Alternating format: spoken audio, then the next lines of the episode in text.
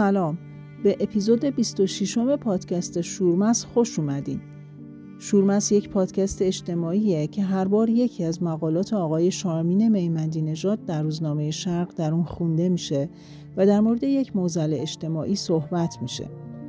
من مریم حبیبزاده هستم و در این قسمت باز هم در مورد کودکان جامعهمون می‌خوایم صحبت کنیم.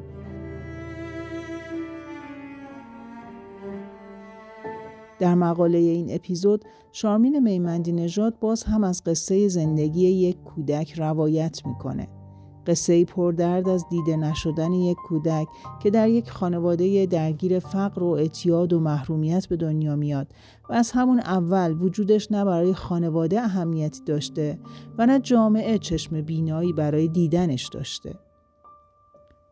در اپیزودهای قبلی در مورد حقوق ابتدایی کودکان زیاد صحبت کردیم که جامعه وظیفه داره برای هر کودک صرف نظر از اینکه از چه قوم و مذهبی هست حقوق اولیش مثل حق تغذیه مناسب، حق بهداشت، حق آموزش رو فراهم کنه. اما آمارها نشون میدن که این حقوق کودک در جامعه کاملا نادیده گرفته شده.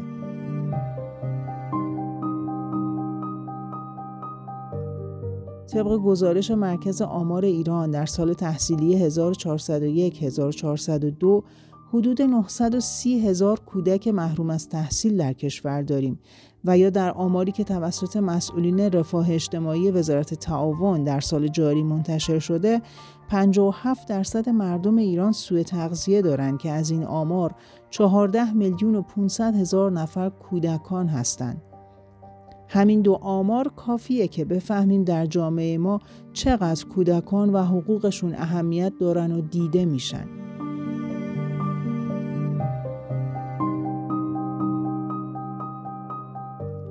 اما نکته اینجاست که اگه کودکی در فقر و محرومیت در محیطی پر از خشونت و نداشتن کوچکترین آموزشی رشد کنه و از بد روزگار مرتکب خطایی بشه اینجا جامعه برای اشد مجازات اون کودک حی و حاضر میشه. جامعه که بر تمام محرومیت های اون کودک چشم بسته حالا انگار تمام تقصیرها رو از اون کودک می‌بینه. سالهاست که فعالین اجتماعی بحث عدالت ترمیمی برای کودکان رو مطرح کردند و برای تحققش تلاش کردند اینکه اگه کودکی حتی مرتکب قتل میشه نباید مثل یک بزرگسال باهاش برخورد کاملا قهری بشه و تحلیل روانشناسانه و جامعه شناسانه صحیح اگه انجام بشه مشخص میشه که این کودک با پیشینه ای از محرومیت ها و دیده نشدن ها در محیطی که بهش خشونت رو یاد داده نمی‌تونسته برخورد بهتری داشته باشه. در قسمت های قبلی ما در مورد نوجوان های محکوم به قصاص مفصل صحبت کردیم که با تلاش نهادهای مدنی حتی موفق شدن که ماده 91 قانون مجازات اسلامی رو به تصویب برسونن که برای کودک زیر 18 سال قاضی قبل صدور حکم قصاص و سلب حیات شرایط کودک رو لحاظ کنه. اما متاسفانه همچنان می‌بینیم که در اجرای این قانون خلاهای زیادی وجود داره.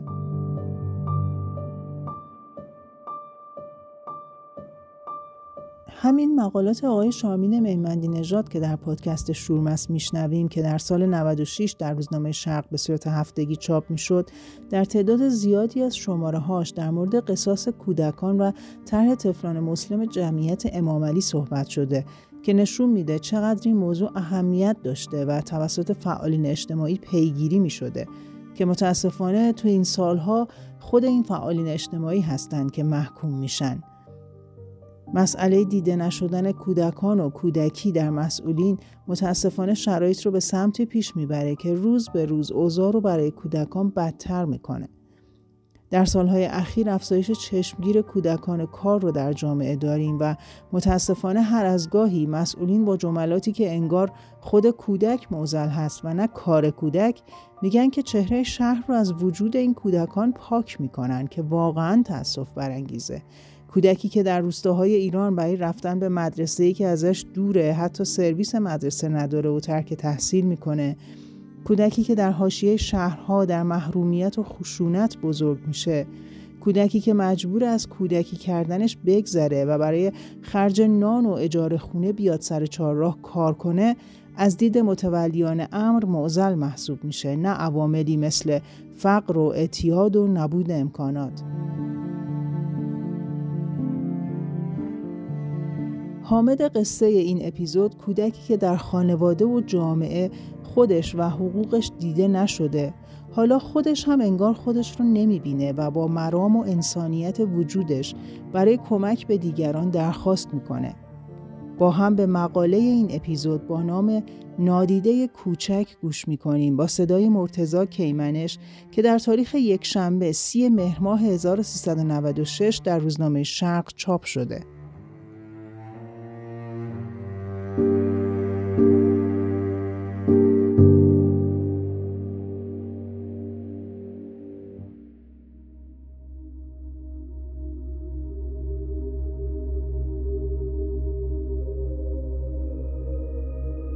نادیده کوچک 27 دومین نوشته از سلسله یادداشت های هفتگی شارمین میمندی نژاد مؤسس جمعیت امام علی در روزنامه شرق.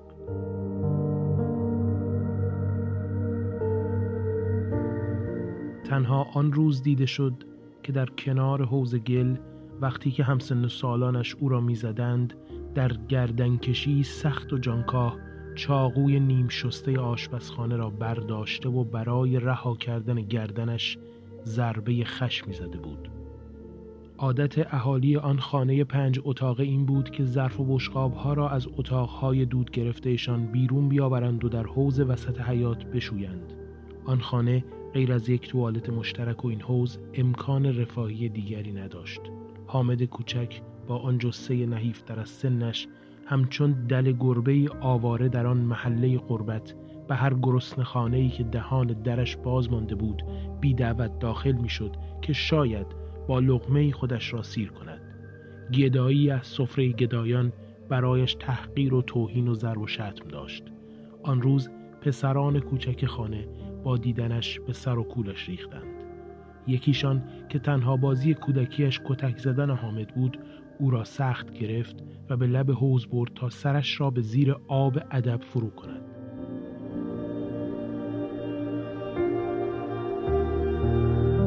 حامد به ماهی میمانست که در بیخیالی اهل خانه بال بال بی هوایی می‌زد و عاجزانه کمک می‌خواست. فشار بر گردنش هر لحظه بیشتر می‌شد. دستش در میان ظرف های آب نکشیده گشت و بشقاب ملامینی را بر سر پسرک کوبید. یکی از خانم ها از شکستن بشقابش فریاد زد حیوونا برین اون ور دعوا کنید پسرک درشت اندام عصبانی تر تمام وزنش را بر گردن حامد انداخت و سر او را در حوز فرو کرد که ناگهان بر دستان کور و خفه شده حامد چاقوی نیم شسته نشست.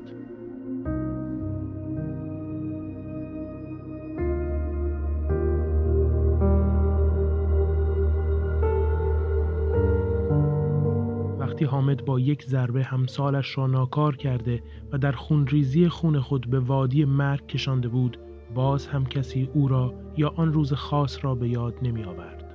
انگار که حامد کوچک با آن سوء تغذیه شدید و اندامی سوخته در بعدی مبهم به غیبتی دردناک همیشه نادیده گرفته می‌شد.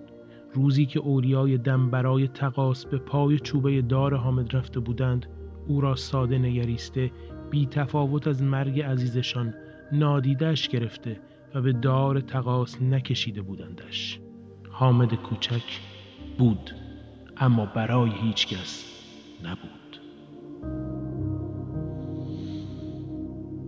سال 1385 پولهای خورد دانشجویمان را با ترس از خشم و خشونتی که پای تنابهای دار پیدا می شود کنار هم می گذاشتیم و سعیمان این بود که تقاس خون دهیم. اطلاع رسانی طاقت فرسا و تشویق مردم به حرکتی برای نجات کودکان در شرف قصاص آنقدر کمر شکن بود که تمام آن سالها را در وهم مرگ برایمان جانکاه کرده و این کابوس تلخ همچنان تا امروز میان سالی جمعمان گریبان بودن و وجودمان را رها نکرده است. همه آن نوجوانان دیده شدنشان را به تقلا می آوردند تا ما را وادار کنند برای بخشش قدمی جدی برداریم. دست و پا و جزع و فزع می زدند تا بر تناب و چوبه دار دست و پا و جزع و فزع نزنند. اما حامد هیچ قصدی برای آزادی نداشت. هیچ میلی برای زنده شدن و زندگی نیز در او نبود. به بیرون زندان رفتیم تا ببینیم حامد کجا زندگی می کرده است. در تنگ تاریک کوچه نور چراغ ماشینی بر صورت پیرزنی رقصید و تلعلو دو چشم سفید و بیسو شدهش را ترس دلهایمان کرد. کور بود و فلج و زمینگیر از قطع اعضا در اثر بیماری قند. او مادر بزرگ حامد بود. گدا پیرزنی عاجز که هیچگاه نمی‌توانست نوش را ببیند.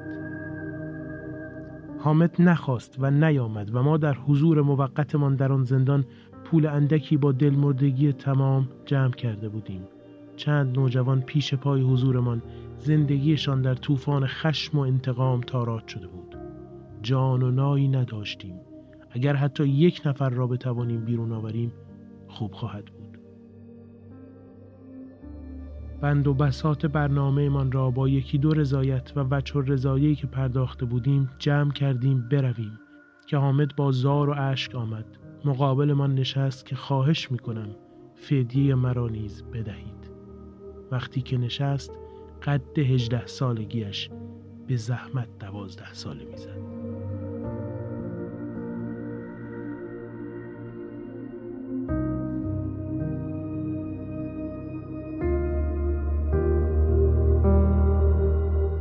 به شوق کدام زندگی برای دیده شدن پیش پای کدام چشم به طلب فدیه آمدی؟ که حامد با کلماتی که از صخره درد و بغز وجودش با زحمت بالا می آمد مردد و تکه به تکه مرام مردانش را گفت. اگر پول خون مرا بدهید آنها می توانند مادر بیمار و زمینگیرشان را بعد از سالها به پزشک ببرند. پدر که قصد ترک دارد را در کمپ بخوابانند خانه عوض کنند. سرش سنگین و پردرد با شرم شور عشقی به زیر افتاد و ادامه داد. دخترشان را جهیزیه آبرومند دهند و به خانه بخت بفرستند. او همه را می‌دید و هیچ کس او را نمی‌دید.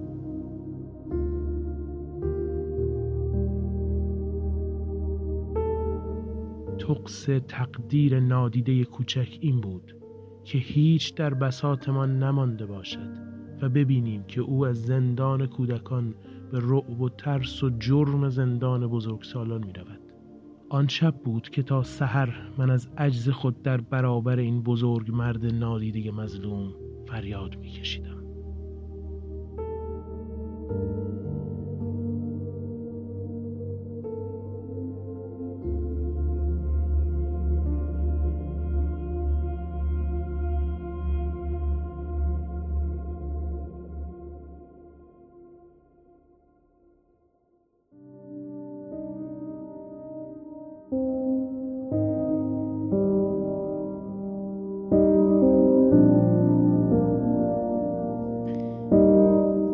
از سخنرانی آقای شامین میمندی نژاد در همایش تفلان مسلم برای آزادسازی نوجوانان محکوم به قصاص که در سال 87 برگزار شده رو با هم میشنویم.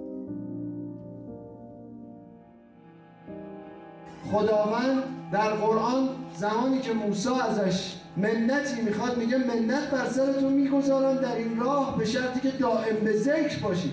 ذکر ما همین بچه هاست من دائم باید بگم احسان ها هستن. فرامرز هست.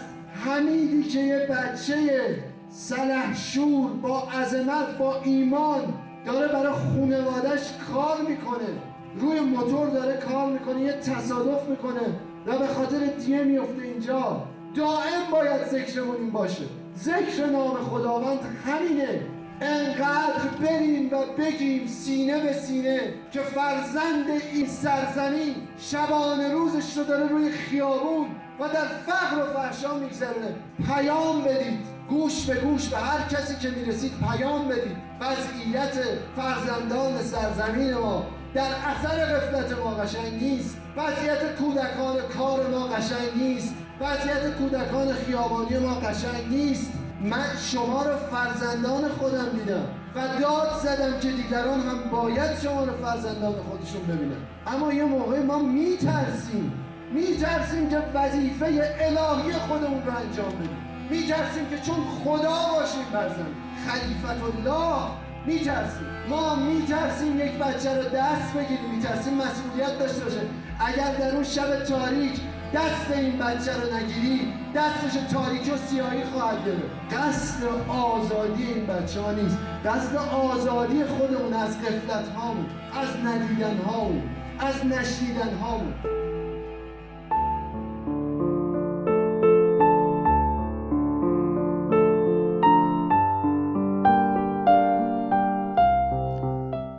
حیفه که تو این اپیزود از تلاش خود کودکان برای احقاق حق کودکیشون نگیم. کودکانی که در کشورهای مختلف حتی جونشون هم در این راه به خطر افتاده. یکی از معروفترینشون پسری پاکستانی هست به نام اقبال مسیح. اقبال مسیح در سال 1983 در روستایی در نزدیکی لاهور پاکستان به دنیا میاد و تو سن چهار سالگی به یک تاجری که صاحب کارگاه قالیبافی بوده فروخته میشه. اون به مدت شش سال هر روز پشت داربست های قالیبافی میشسته و کار می‌کرده تا اینکه تو ده سالگی فرار می‌کنه. تو اولین فرارش پلیس دستگیرش می‌کنه و برش میگردونه ولی در یکی از فرارها خودش رو به جلسه کارگری جبهه مبارزه با کار بدون مزد میرسونه و وضعیت خودش و کودکان رو شرح میده. اقبال در سال 1993 به کمک نیروهایی که علیه کار اجباری کودکان مبارزه می‌کردند به سوئد و آمریکا سفر می‌کنه. شنیدن داستان زندگی اقبال موجی قوی رو علیه استثمار کودکان راه میندازه. اون تو هر سخنرانی از زندگی اجباری و شرایط سخت کار و مشکلات و رنج کودکان اسیر صحبت می‌کنه. حرفهای اقبال مسیح از شعارهای ثابت گروه های مدافع کودکان کار در جهان شده. با خون کودکان معامله نکنید. باید قلم در دست کودکان باشد نه ابزار کار. مبارزه اقبال اثر بخش بود. دولت وقت پاکستان برخی از این کارگاه های بافندگی و قالیبافی رو تعطیل می‌کنه. اقبال هم پیش خانوادهش برمیگرده و ضمن کار به همکاری با سازمان های جهانی در مبارزه با استثمار کودکان ادامه میده.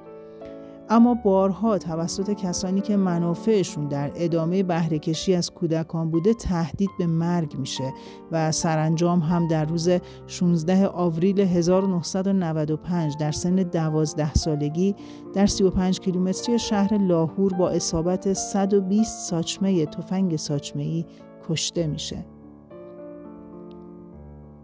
در جهانی که ادعای حقوق بشر داره انقدر شرایط برای کودکان وخیم میشه که خود کودکان تلاش کردند تا جنبشی برای مطالبه حقوق ابتداییشون راه بیفته و در این راه جونشون رو هم از دست دادن. به امید جهانی پر از صلح برای کودکان و کودکی.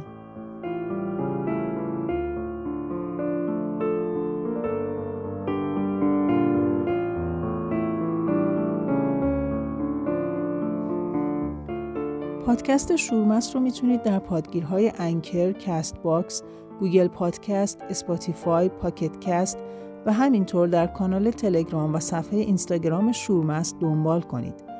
انتشار این پادکست می‌تونه در مسائل اجتماعی آگاهی بخش باشه.